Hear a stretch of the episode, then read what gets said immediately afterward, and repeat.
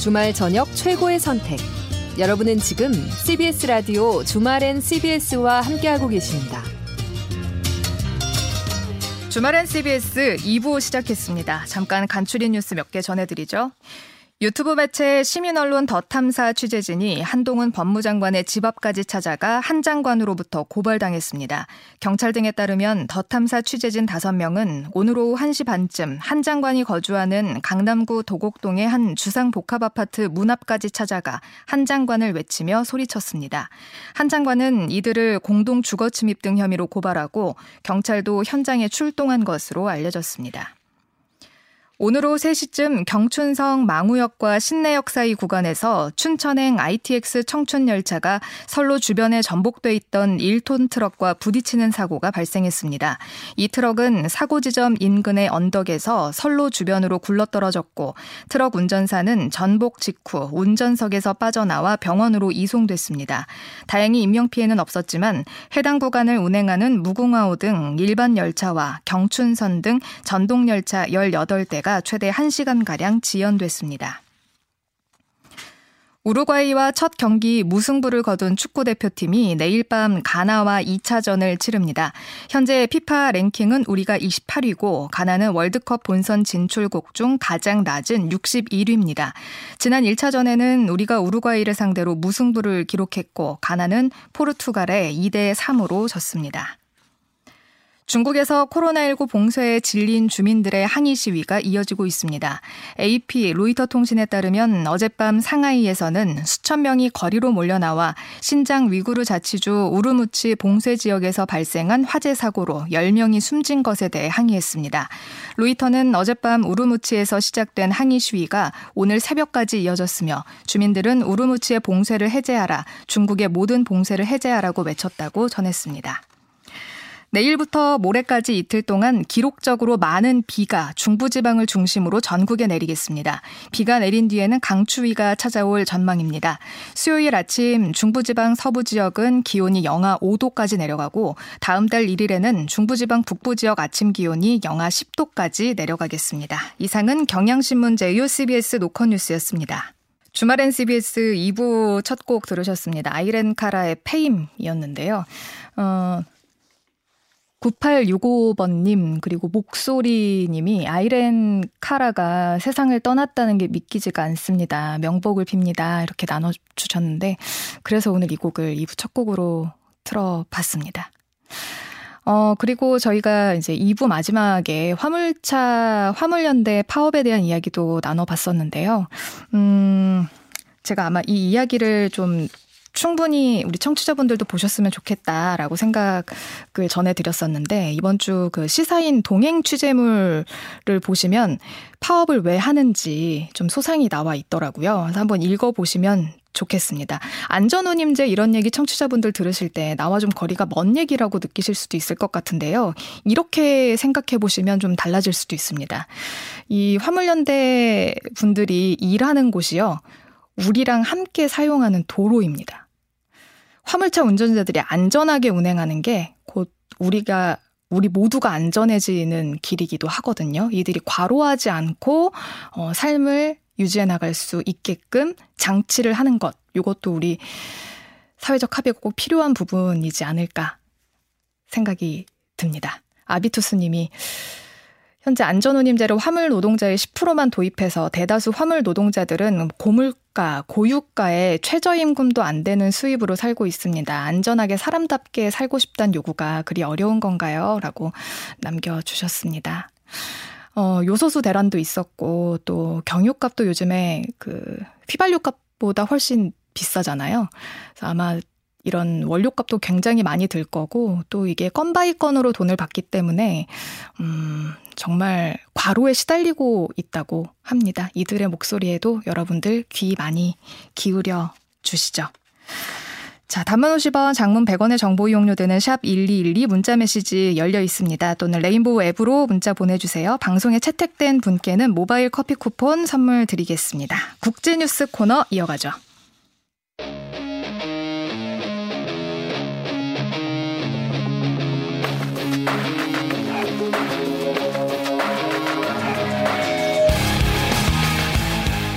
세계를 깊고 넓게 보는 시간 deep and wide 국제문제 평론가 임상훈 인문결 연구소장과 함께합니다. 안녕하세요. 네, 안녕하십니까? 이번 주 deep하게 볼 이슈는요? deep하게 볼 이슈 어, 이렇게 골라봤습니다. 방황하는 영국. 음, 아직도요? 네, 방황한다. 그 이 왜 영국을 이야기할 때 왜 방황 이야기를 할까 하면 짐작을 하시겠죠. 네. 2016년 브렉시트 투표 이후로 사실 그때 투표에서 그 당시의 총리도 설마 했었죠. 네. 어, 자신의 어떤 정치적인 어떤 그 뭐라 그럴까 어떤 승부수였는데 어, 설마 했겠죠. 그랬는데 이제 결과가 브렉시트로 나왔고 음. 그 이후로 뭐 탈영병이다 이런 음. 표현들도 나오고 했었는데 그 영국 그 정치권에서는 특히 이제 보수당에서는 자신감을 계속 보였습니다마는 음. 지금까지 계속해서 글쎄요 그 자신감 그 입으로 하는 자신감과는 거리가 먼 그런 이야기들이 자꾸 나오고 있습니다. 맞아요. 최근 영국 정치권에서 그 브렉시트 관련해서 스위스 모델로 가야 된다라는 주장이 막 커지면서 네. 영국의 순핵 총리가 진화에 나섰다고 하던데 그렇죠. 네. 그만큼 영국이 아직도 브렉시트 이후에 방황을 하고 있다. 마땅한 네. 대외 교역 모델을 못 찾고 있다. 이렇게 볼 수 있을까요? 그렇죠. 아직까지도 그 정확한 영국의 미래 앞날을 그 찾지를 못한 것 같아요. 길을. 음. 어그 2016년 브렉시트 그 투표가 있었고 그 다음에 이제 그 협상 끝에 이제 브렉시트가 시작이 됐는데 시작이 되자마자 또 코로나 19가 터졌죠. 음. 그러니까는 영국 입장에서는 그전 세계가 다 지금 어려운 그 시기를 최근 한 5년 어, 보내고 있지만 영국 같은 경우 굉장히 심각한 그런 예. 위기를 겪고 있어요. 어, 브렉시트 후유증에다가 코로나 19 이후에 그 경기 침체가 지금 뭐 전 세계가 다 그렇다고 합니다만 영국이 유난히 더 심각하거든요. 음. 지금 G7 국가 가운데 유일하게 아직까지 코로나19 이전의 수준으로 경기가 회복이 안 된 나라다 이렇게 볼 수가 있습니다. 네. 얼마 전에는 그 현재 그 총리가 순핵 총리인데 그 전임 총리 트러스 총리가 불뭐몇 44일 만에 네. 그 사임을 하지 않았습니까? 그것도 어, 지금 영국의 그 물가도 물가가 너무 많이 올랐고요. 그 서유럽 선진국들 가운데에서 제일 많이 많이 높아요. 어, 그런 것도 어떻게 해보겠다고 했다가 이제 너무 음. 무리를 이제 한 거죠. 어쨌든 그 계속해서 어떤 그 수준 이전 수준으로 회복이 안 되고 있는 것. 근데 지금 영국의 중앙은행을 비롯해서 흔히 영란은행이다 이렇게 부르죠. 영국 중앙은행. 네. 어, 특히 이제 영국 그런 재계에서는 정치권과는 좀 다른 목소리가 나와요. 정치권은 그러니까 지금 이제 집권당인 보수당에서는 거긴 당 이름이 보수당이죠. 네. 보수당의 집권 세력에서는 문제 없다. 음. 아까 말씀하셨던 순핵 총리가 이제 진화에 나, 나섰다 이렇게 말씀하셨잖아요. 어, 스위스 모델 필요 없어. 뭐 한마디로 음. 이제 그렇게 얘기했죠. 우리는 그렇게 알고 브렉시트 이후로 잘 가고 있고 우리 얼마나 지금 그 불법 이민자들을 뭐 들어오게 막고 있고 음. 잘 하고 있지 않느냐 필요 없어 이렇게 어, 하고 있는데 사실 재계에서는 그렇게 얘기를 안 해요. 브렉시트 후유증이 계속되고 있다라고 그런 진단이 계속 나오고 있고 음. 브렉시트의 피해가 앞으로도 계속될 것이다라는 것이 정치권과 달리 어, 영국의 재계에서 계속 나오고 있는 얘기입니다. 어. 근데 스위스 모델, 스위스 모델 이렇게 얘기하는데 네. 스위스 모델이 뭐예요? 사실 이게 영국 포함을 해서 유럽 대륙을 보면은 굉장히 이제 사실 매력도 많고 그렇지 않습니까? 유럽이라는 대륙이 매력도 많이 있는 곳이고 그러다 보니까는 참 그 볼거리도 많은데 골칫거리기도 해요. 음. 근데 이제 뭐 나쁜 의미에서 골칫거리뿐만 아니라 그 자유결합 그러니까 우리가 이제 이런 거 있잖아요. 어떤 누군가와 결합을 한다라고 하는 것은 인간 관계도 그렇잖아요. 결혼이라는 것이 대표적인 것인데 약속을 하면은 딱 지켜야 되는 것이고 음. 한번 그 결합을 하면 헤어지기는 또 어렵고 음. 보통 인간의 그 어떤 그 사회가 그렇잖아요. 네. 입사는 쉬어도 또 퇴사는. 근데 이게 그 영국 같 그러니까 유럽 같은 경우에는 이게 결합과 해체가 너무 자유로워요. 음. 물론 진짜 자유롭지는 않지만 우리가 생각하는 것보다는 그렇다는 얘기죠. 영국 같은 같은 경우도 그러니까는 난 탈퇴할래 그럼 탈퇴해 버리잖아요. 네. 예를 들어서 미국에서 캘리포니아가 나 탈퇴할래 그럼 탈퇴 안 되잖아요. 어, 그렇죠. 그건 안 되죠. 그 연방 형법에서 그건 안 되게 되는데 어 그 유럽에서는 그런 게 없어요. 탈퇴하고 싶으면 해. 근데 대신 책임은 져.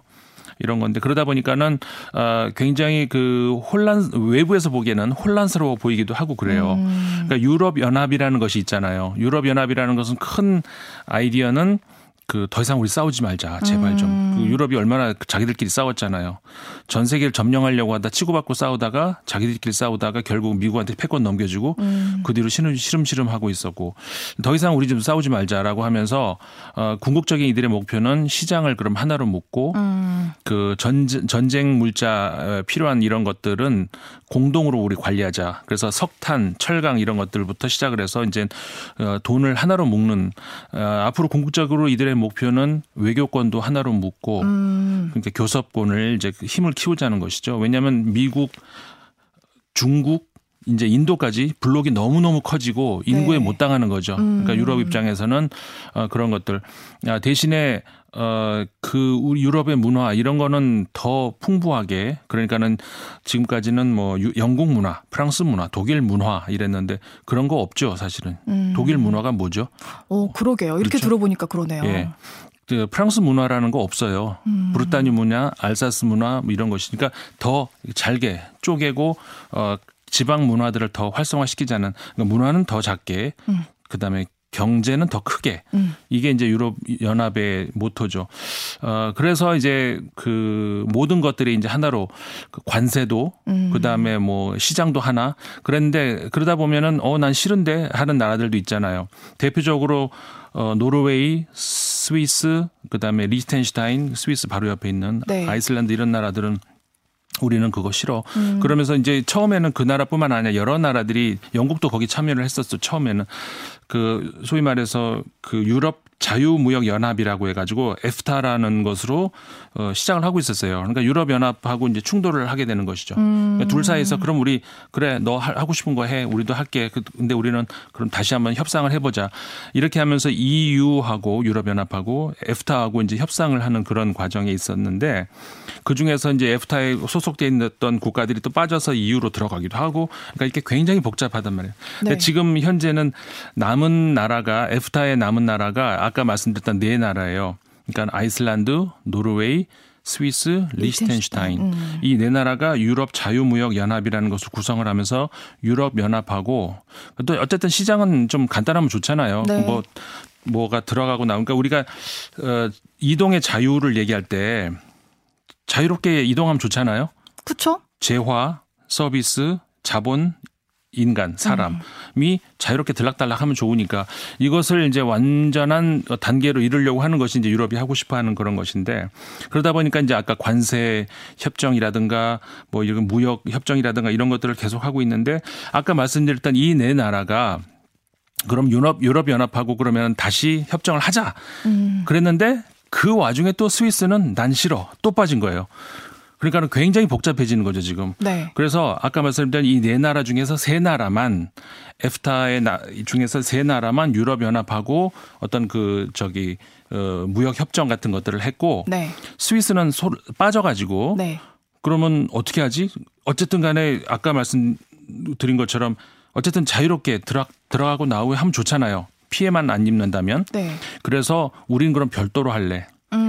음. 그러니까는 일괄적 타결을 하, 저 하려는 게 아니라 스위스 같은 경우에는 개별적으로 음. 그러니까 예를 들어서 뭐 어느 한 품목 있잖아요. 그, 그 품목 따로 음. 협상하고 또 이 품목 따로 협상하고 이 품목 따로 따로 따로 따로 이렇게 해가지고 100개가 넘는 거를 전부 따로 와. 그러니까 보통 우리 FTA라고 하면은 일괄 협상을 좀 흔히 많이 이렇게 하잖아요. 네. 그게 아니라 개별적으로 다 따로 따로 따로 음. 그렇게 해서 유럽 연합과 이제 스위스가 이렇게 협상을 벌여서 이제 그 현재는 그런 단계에 있거든요. 음. 그래서 이것을 이제 스위스 모델이라고 하는 것이죠. 아. 그러니까 영국이 이런 스위스 모델을 따라가야 되느냐 이런 목소리들이 지금 최근에 많이 나오고 있거든요. 음. 여기에 대해서 이제 정치권에서 집권 여당에서는 아니다. 왜냐하면은 강경파들이 그렇게 되면 굉장히 반발하거든요. 그렇죠. 브렉시트 강경파들. 네. 그러니까 순핵 총리가 바로 이제 진화에 나선 거죠. 아니 아니야 우리 그런 생각 그런 거 한 적 없어. 하지만 내부에서는 여전히 그 목소리가 나오고 있고 어. 그 이외에도 아까 말씀드렸던 에프타 중에서 그러면은 나머지 있잖아요. 노르웨이, 아이슬란드, 리히텐슈타인. 그 중에서 그러니까는 경제 규모가 가장 크다라고 할 수 있는 것이 이제 노르웨이니까. 네. 그러면 노르웨이 모델을 하는 건 어떠냐? 음. 브렉시트 직후에는 노르웨이가 제안을 했었어요. 네. 그러니까 노르, 노르웨이 모델이라 하는 것은 그러니까 EFTA 어, 그러니까 EFTA 대 유럽연합 이렇게 이렇게 협정 협상을 하는 그 모델을 얘기하는 것이죠. 음. 근데 영국은 그건 더 싫어. 이제 이런 그렇- 그렇게 되면 그러니까 영국의 브렉시트를 원했던 사람들 지금 지지하는 사람들은 그러니까 섞이기 싫은 거예요. 음. 그러니까 싫어 싫어 우리 나왔는데 왜 또 들어가 이제 그렇게 하고 있는 중이고 또 하나 이제 뭐 캐나다 모델이다 이렇게 나오는 것도 있어요. 캐나다 모델 같은 경우도 사실은 그러니까 다른 데하고는 많이 비슷하긴 하지만 아, 아까 다른 그 에프타라든가 스위스라든가 이런 거는 유럽 국가들이잖아요. 네. 그런데 캐나다는 유럽이 아니고 네. 그러니까는 아까 이동의 자유, 재화 서비스, 자본, 인간 이게 있었잖아요. 어 그러니까는 돈은 좀 왔다 갔다 쉽게 이거 자본 주무르는 사람들은 제일 좋아하는 거죠. 돈 돈은 쉽게 왔다 갔다 하고 싶어 하고. 네. 어 근데 인간이 왔다 갔다 하는 건 싫어하고. 음. 그러니까 노동자들은 움직이지 못하게 하고 돈은 자기들은 왔다 갔다 하고 싶어 하고. 어. 어, 이런 상황에서 캐나다 같은 경우가 그러니까 어, 인력이 자유롭게 왔다 갔다 이런 이동은 못 하죠. 그 유럽하고. 음.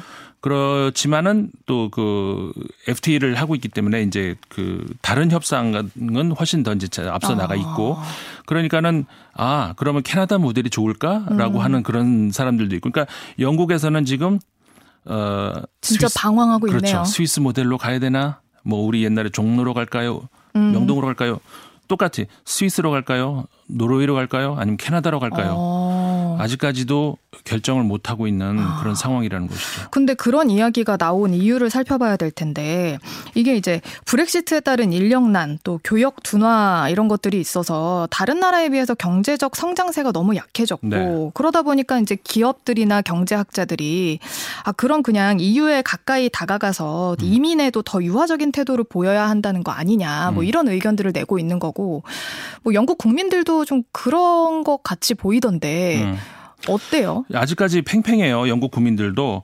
그러니까 어쨌든 브렉시트가 통과가 된 것은 그 나가겠다는 여론이 많으니까 통과가 된 거 아닙니까? 근데 지금 가장 최근 여론조사 결과를 보면은 국민의 57% 정도가 어, 브렉시트를 조금 그래도 수정을 해야 되는 거 아니야? 음. 이런 여론이 더 많다고 해요. 그 다음에 43%가 여전히 아니야, 잘했어. 그 브렉스 우리는 했었어야 돼. 이렇게 그러니까는 약간 여론 동향이 살짝 달라지는 어, 그런 게 있죠. 그 한때는 그 브렉시트 직후에는 어 한국처럼 해야 되는 거 아니야 이런 모델도 아까 우리 스위스 모델 뭐 노르웨이 모델 네. 있었잖아요. 그중에 한국 모델도 있었어요. 어떤 거예요, 한국 모델은? 하- 한국 모델이라면 한국은 진짜 그 저 캐나다와도 문화도 다르고 완전히 다르잖아요. 네. 그런데 이- 그 땅덩어리 비슷하고 영국하고 우리하고 그다음에 인구도 비슷하고 음, 어 근데 또 자, 지하 자원도 없고 음, 근데 무역으로 먹고 살고 음. 아 여러 가지로 좀 한국을 좀 공부해야 되겠다 이런 목소리들이 음. 2016 브렉시트 직후에 있었어요. 경제 규모도 뭐 물론 아직은 영국보다 차이가 나지만 그래도 우리나라가 10위권이잖아요. 음. 그러니까 아 한국을 들여다보면 뭔가 답이 나올지도 몰라 그런 목소리도 또 실제 있었고 네. 하여간 굉장히 아직까지도 방황을 하고 있는 그런데 이게 과연 그 옳은 결정이었느냐 음. 정치적 정책적으로 냉정한 판단이었냐 아니면 영국이 역사적으로 그 유럽 대륙하고 좀 이렇게 정치적인 라이벌 관계가 있었잖아요. 음. 그런 라이벌 의식에서 나온 돌발 상황이었는지 음. 독일이 이제 주도를 하려고 하니까 네. 그거 싫어서 그 꼴 보기 싫어서 그런 건 아닌지 아직까지도 국민들이 두고 앞으로 한참 갈 것 같아요. 아까 말씀드렸던 어떤 모델을 할 것이냐 이걸 찾을 때까지는 앞으로 영국의 방황은 한동안 계속될 것 같습니다. 고민할 여유가 없을 것 같은데 음, 그러네요. 지금은 여유가 없는데 참 안타깝네요. 네. 자, 이번 주 딥하게 볼 인물은요? 딥하게 볼 인물 장완얀 장완안 어. 한국분 아니고요. 네. 그 힌트를 드릴까요?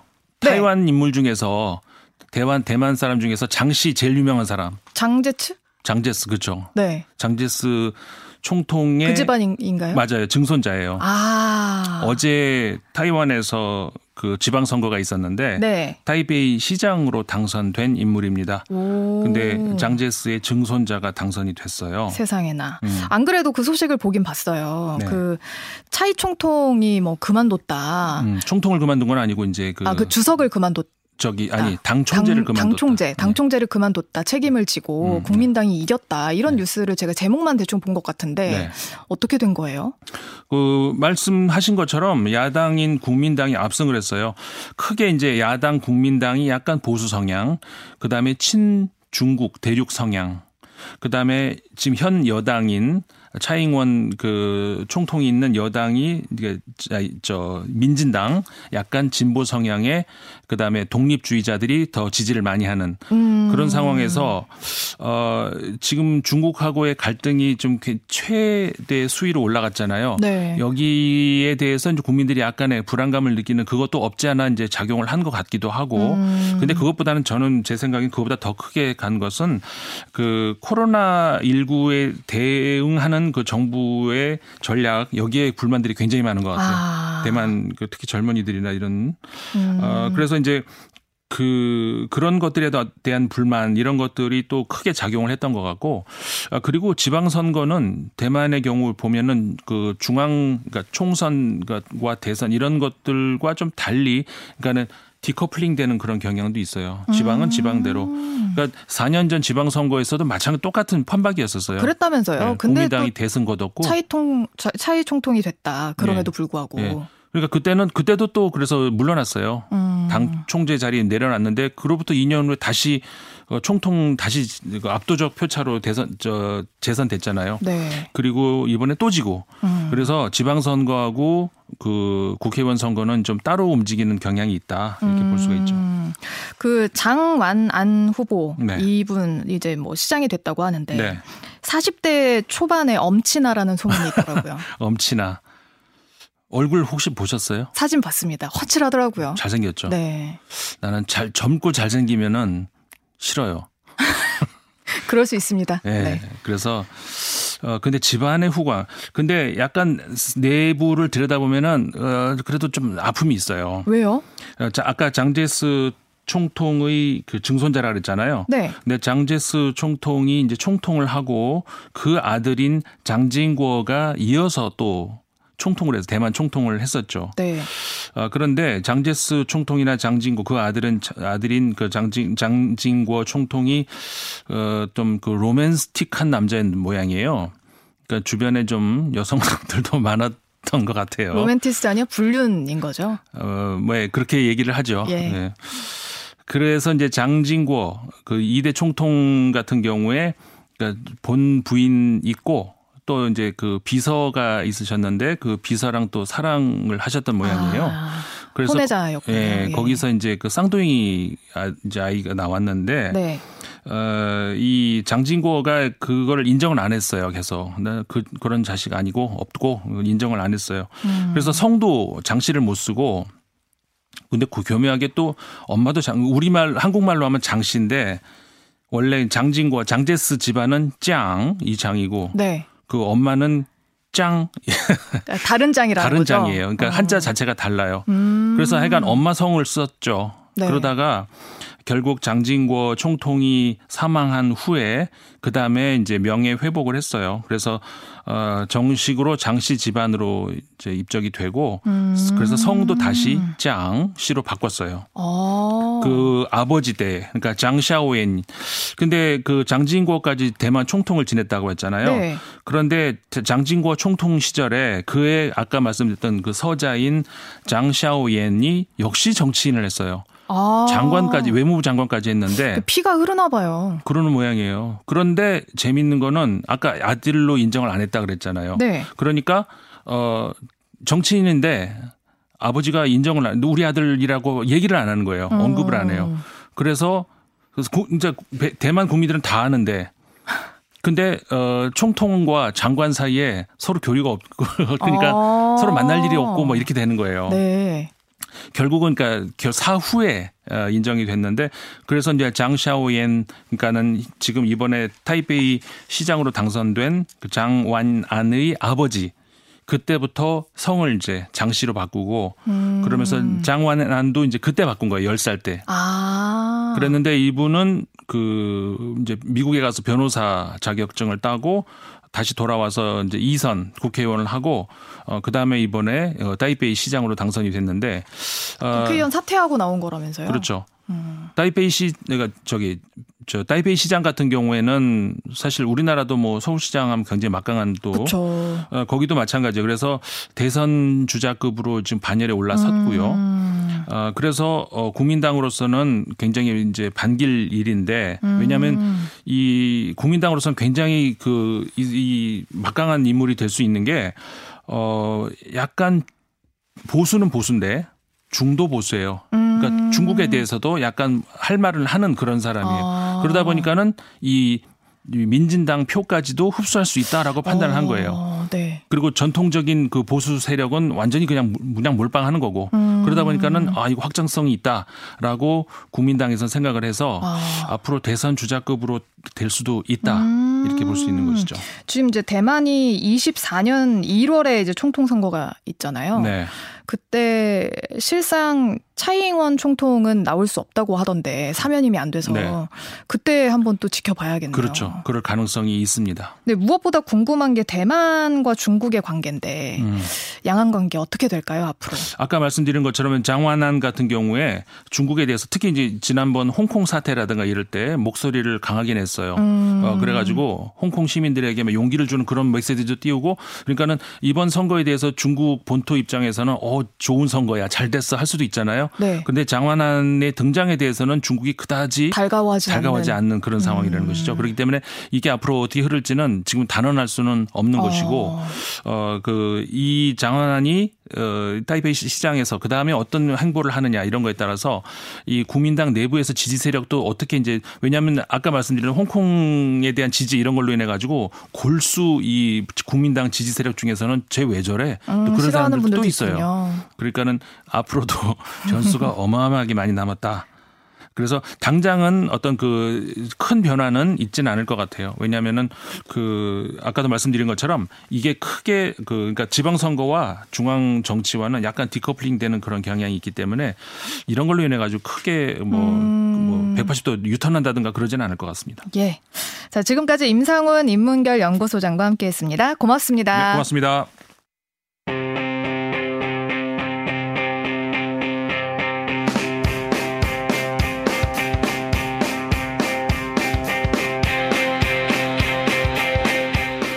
1년에 한 번 7월 7석 견우와 직녀가 만나듯이 일주일에 한 번 뉴스와 음악이 만납니다. 세상과 시간의 흐름을 음악으로 기념하는 히미넴의 음악 달력. 히미넴 임희윤 동아일보 음악 전문 기자와 함께 합니다. 어서 오세요. 네, 안녕하세요. 오늘은 어떤 날을 기념하나요? 오늘은 머큐리의 날입니다. 머큐리 퀸. 그렇죠. 어. 네, 머큐리 하면 바로 퀸이군요, 그냥. 그쵸. 네. 네. 오늘 마침 이제 뭐 그 부음이 하나 전해졌는데 1980년대 풍미했던 가수 아이린 카라. 네. 이분 이제 돌아가셨다는 소식 전해졌습니다. 향년 63세이고요. 어, 영화 페임 그리고 플래시 댄스 1980년대를 사셨던 분들은 아마 가슴에 가슴 한편에 음. 심어뒀을 그런 음악. 안 그래도 막 너무 안 믿겨진다. 네. 막 명복을 빈다 이런 음. 문자들도 되게 많이 도착했어요 오늘. 맞아요. 페임하고 플래시댄스 이 주제곡 부른 가수가 이제 아이린 카라였고 두 곡으로 다 아카데미 주제가상 받았어요. 네. 80년대를 대표하는 목소리 중에 하나였는데요.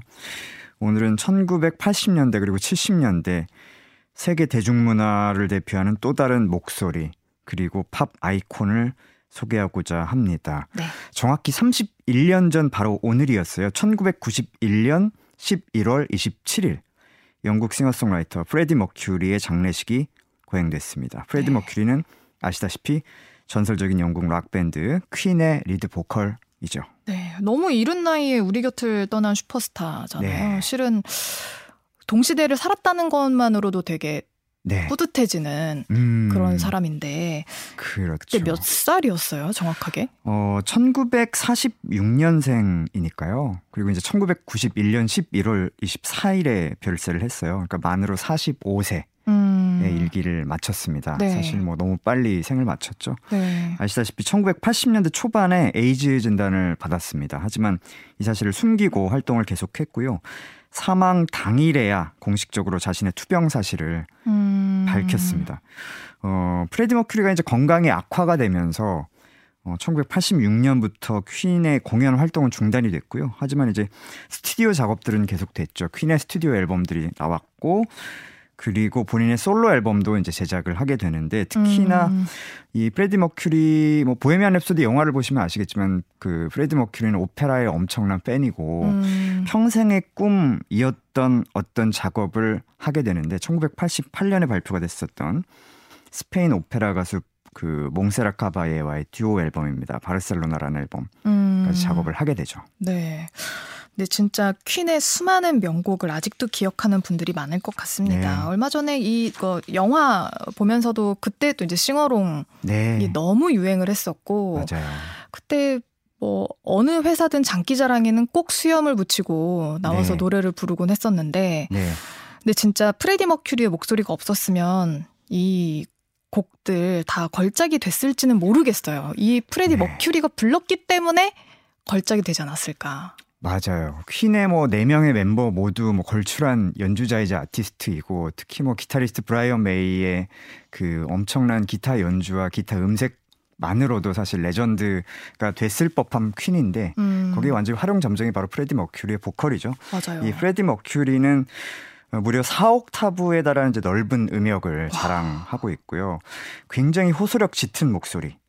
인류가 정말 가장 사랑하는 보컬리스트 뽑을 때 빠지지 않고 거론되는 음. 역사적인 인물입니다. 진짜 보컬이 뻔하지 않아요. 그렇죠. 듣는 순간 1초 만에 프레디 머큐리라는 걸 누구나 알 수가 있죠. 너무 특이해가지고. 네. 네. 그런 보컬은 사실 단순히 노래를 기술적으로 잘 부른다? 이런 것보다도 아마 천 배, 백만 배 정도 소중한 어떤 보컬의 역량이라고 아, 할수 있는 건데 아마 많은 분들이 2018년 영화 보헤미안 랩소디 보셔서 잘 아시겠지만은 프레디 머큐리는 좀 특, 이한 인생을 살았습니다. 아프리카 대륙에 있는 탄자니아 연안의 섬입니다. 잔지바르에서 출생을 했고요. 인도계로서 이제 어린 시절을 잔지바르와 인도를 오가면서 보낸 것 이것이 특이한 점이고 음. 물론 이제 영국에서 대부분의 생을 보냈습니다만은 어쨌든 성소수자로서 이제 자신의 정체성을 퀸이라는 밴드명 음. 사실 퀸은 남성 4인조 밴드인데 음. 여왕이라는 굉장히 도발적인 어? 저 그 생각을 한 번도 안 해봤어요 그러고 보니까 왜 그렇죠. 퀸이지? 아 그렇죠 퀸이란 특히나 뭐 다른 나라 한국 밴드인데 퀸이다 하면은 뭐뭐 뭐 그럴 수도 있겠지만은 영국의 여왕은 굉장히 상징적인 존재고 그러게요. 신성 불가침의 존재인데 아~ 밴드 이름 퀸으로 지었다는 것 자체 굉장히 도발적이고 남성 4인조가 퀸이다. 이걸 왜 한 번도 이상하다고 생각해 본 적이 없었지? 어, 그렇죠. 어떻게 보면 네. 여기에 프레디 머큐리가 자신의 정체성을 투여했을 수도 있고요. 아~ 퀸의 굉장히 유명한 밴드 로고도 있는데 이 로고도 뭐 프레디 머큐리가 직접 만들었습니다. 예. 근데 오늘이 프레디 머큐리의 장례식이 치러진 날이라고 얘기를 해주셨는데 장례식 풍경은 어땠어요? 뭐 국장으로 어, 치러졌나요? 아 전혀 그렇지 않습니다. 어, 참석자의 수는 35명이었던 걸로 추정이 되고요. 엄청 간소하게 했네요. 그렇죠. 서 런던에 있는 그 화장장 있습니다. 공원 묘지가 있는데 뭐 지금도 굉장히 유명한 공원 묘지입니다. 이 공원 묘지는 이제 프랑스 파리 외곽에 있는 페르 라셰즈라는 공동 묘지에서 이제 좀 모델을 삼아서 만들어진 굉장히 아름다운 공원 묘지인데요. 생전에 정말 가까웠던 친구 그리고 가족 일부만이 참석을 했습니다. 음. 퀸의 남은 멤버들 당연히 참석을 했고요. 엘튼 존도 참석을 했어요. 음. 그리고 고인 프레드 머큐리의 당부에 따라서 그의 옛 연인이자 평생의 멘토 영화에도 이제 많이 등장을 하는데 네. 평생의 사랑이죠 메리 오스틴 음. 이분이 이 화장된 머큐리의 유해를 이제 네. 안치를 하게 되는데 이 정확하게 프레디 머큐리의 유해가 어디에 안장되어 있는지는 메리 오스틴만 알고 있고 오. 철저히 비밀에 붙여졌습니다. 부모님도 모르고. 그렇죠. 아. 자, 이쯤에서 노래 한 곡 들어볼게요. 어떤 곡 들을까요? 네, 바로 프레디 머큐리가 정확히 어디에 안장이 되어 있는지 알고 있는 유일한 인류죠. 이 메리 오스틴을 위해서 쓴 것으로 더 유명한 1975년 퀸의 명반입니다. 원아이데티 오페라에 실린 대표적인 발라드곡 Love of My Life 준비를 해봤습니다. 이 곡 잠깐 듣고 오자. 와 진짜 목소리 좋네요. 아 그러니까요. 다시 한번 느끼는 계기가 됐습니다. 발라드 네. 너무 좋은 것 같습니다. 전 세계 수십억 뭐 인류가 있지만은 듣는 순간 이건 프레디 머큐리다 딱 지목이 되지 않습니까? 그러니까요. 네. 그리고 그 앞에 관중들이 같이 부르는 것도 네. 아, 너무 감동인 것 같아요. 아, 그러니까 이 음악가들의 뭐 좋은 점이랄까요? 뭐 여기에 있는 것 같아요. 어쨌든 음. 실황이 남아 있는 한 음. 뭐 영원히 살아 있다고 봐야 될것 같습니다. 맞아요, 맞아요. 네. 지금도 내 옆에서 노래를 불러줄 것 같고 어딘가 공연장을 찾으면 있을 네. 것 같고. 그러니까요. 우리가 음. 영혼을 볼 수는 없지만은 실황을 들을 수는 있지 않습니까? 맞습니다. 네. 그 몇 년 전에 퀸이 내한 공연을 했던 기억이 있는데, 네. 그때 어떻게 공연을 해요? 어떻게? 어, 그렇죠. 1991년에 사망을 했지만 퀸의 라이브는 계속 이어지고 있죠. 보컬이 없는데. 그렇죠. 네. 우리나라에도 두 번이나 왔습니다. 2014년 그리고 2020년 두 번, 두 번의 내한 공연을 펼쳤는데요. 이 프레디 머큐리 빈자리 두 번 다 미국의 록 가수입니다. 애덤 램버트가 메웠어요. 음. 애덤 램버트는 이제 성소수자이기도 하고요. 음. 프레디 머큐리처럼. 그리고 아주 화려한 무대 매너 그리고 폭발적인 고음을 자랑해가지고 사실 프레디 머큐리를 이 애덤 램버트가 대신한다고 했을 때 영국 사람이 아니고 미국 사람 인데다가 나이 차이도 굉장히 많고 음. 뭐 프레디 머큐리의 카리스마가 너무 강하기 때문에 퀸의 골수 팬들 사이에서는 우려의 목소리도 굉장히 강했어요. 아, 그렇죠. 네. 하지만 애덤 램버트가 너무나 멋진 폭발적인 라이브를 보여줬기 때문에 어. 어, 그런 우려들을 많이 불식시켰습니다. 네. 2020년 내한 공연 때 당연히 Love of My Life도 불렀는데요. 이 굉장히 감동적인 무대였어요. 저도 이 자리에 있었는데 시작은 기타리스트 브라이언 메이가 기타 치면서 음. 노래를 부르기 시작했어요. 근데 어, 잠시 뒤에 대형 스크린 속에 브라이언 메이 옆에 프레디 머큐리의 생전 영상이 합성이 돼서 나타나면서 그 자리에 있는 것처럼 연출이 되었어요. 어머, 어머, 어머. 그래서 프레디 머큐리가 이어받아서 노래를 함께 불렀고 어, 노래가 끝날 때 음. 프레디 머큐리가 손짓을 하면서 관객들에게 이제 작별 인사를 하면서 암흑 속으로 사라져가는 듯한 그런 연출에서 많은 분들이 눈시울이 이제 굉장히 많이 젖었죠. 너무 놀랬을 것 같은데요. 어 그렇죠. 그리고 굉장히 감동. 고척 스카이돔에서 이제 공연 했었는데 음. 뭐 몇만 명 들어가는 공연장 아니겠습니까? 뭐 이곡 음. 끝나자마자 뭐 수많은 개의 별이 뜨더군요. 눈시울이 다 젖어가지고. 아이고 아이고. 네. 아 그걸 그렇게 표현하시는군요. 네, 저에겐 그렇게 보였습니다.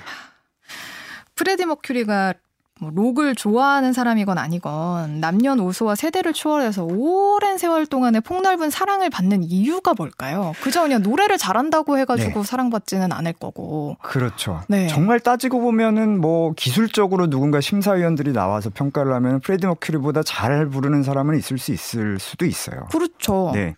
근데 마치 이제 한국인들한테 고 김광석 씨 목소리 아. 한 마디 딱 들리는 순간 일단 왠지 아, 모르게 딱 됐어요. 예. 네. 어떤 그런 느낌. 이 정말 불가사의한 매력으로 인류 전체를 빨아들이는 이제 흡인력 같은 게 있다고 볼 수 있는데 2011년에 영국 런던의 골드스미스대 연구팀에서 굉장히 흥미로운 연구를 진행을 했습니다. 이 연구팀의 가설은 뭐냐면요. 선사시대에 우리가 전쟁이나 사냥을 같이 나갈 때 굉장히 많은 군중을 이끌던 남성 지도자가 그때는 뭐 마이크도 없고 아무것도 없지 않습니까? 굉장히 음. 높고 커다란 목소리로 이제 독려를 했다는 거죠. 정말 목숨 걸고 필사의 진격을 재촉하는 그 높고 날카로운 목소리. 어. 이런 것들이 이제 인류의 심장을 뛰게 하고 아드레날린을 분출시켰는데 음. 이런 기억들이 이제 인류의 DNA 속에 남아 있어서 이런 특히나 프레디 머큐리처럼 남성인데 굉장히 고음이면서 음. 바이브레이션이 굉장히 강렬한 이런 보컬에 가슴이 뛴다. 오. 이런 가설을 제시를 했었습니다. 그러니까 막 나를 따르라 뭐 그렇죠. 돌격하라 요런 요런 거. 그렇죠. 근데 그런 목소리에 가장 부합하는 목소리가 보컬 중에서는 프레디 머큐리다. 이게 이제 어. 골드스미스 대의 연구 결과였어요. 그래요? 네. 김경호 씨는 어떨까요? 골드스미스 대에서 아마 김경호 씨까지는 체크를 못한 아, 것 같습니다. 그래요? 여기도 네. 더 높은데. 그럴 수 있죠. 어, 그 되게 재미있는 연구였습니다. 그렇죠. 골드스미스 대에서 연구 굉장히 흥미로운 것들 많이 합니다. 네. 어떤 것들이 있어요, 또? 어, 해외 토픽 같은 거 보시면요. 골드스미스대 연구들 굉장히 많아요. 저도 굉장히 좋아하는 대학교입니다. 네. 다양한 연구를 해서? 네, 그러니까요. 네. 자, 어, 오늘 그러면 우리 마지막 곡으로 어떤 곡 들어볼까요? 어, 뭐, 제목부터 굉장히 의미심장한 곡이고요. 1986년 영화입니다. 하이랜더라는 영화가 있었어요. 스코틀랜드를 배경으로 해서 절대로 죽지 않는 그리고 결코 늙지 않는 전사 에 대해서 다룬 일종의 판타지 영화였어요. 근데 이제 음. 굉장히 인상적인 장면이 있죠. 어, 그 주인공 크리스토퍼 램버트가 절대로 늙지 않기 때문에 음. 좋기만 한 게 아닙니다. 정말 사랑하는 연인이 있는데 네. 그 연인만 늙어서 할머니가 돼서 죽어가요. 어. 그 죽어가는 연인을 품에 안고 절규를 할 때 나오는 노래인데요. 바로 퀸의 Who Wants to Live Forever. 과연 누가 영원히 살기를 원하는가라는 노래입니다. 네, 이 곡을 오늘 마지막 곡으로 보내드리면서 어, 인사를 나누겠습니다. 지금까지 동아일보 이미윤 음악 전문 기자였습니다. 고맙습니다. 감사합니다. This, this 네, 내일과 모레 전국에 비가 많이 오고 수요일부터 정말 추워진다고 합니다. 건강 유의하시고 오늘 주말엔 CBS 준비한 소식은 여기까지입니다. 들어주신 분들 고맙습니다.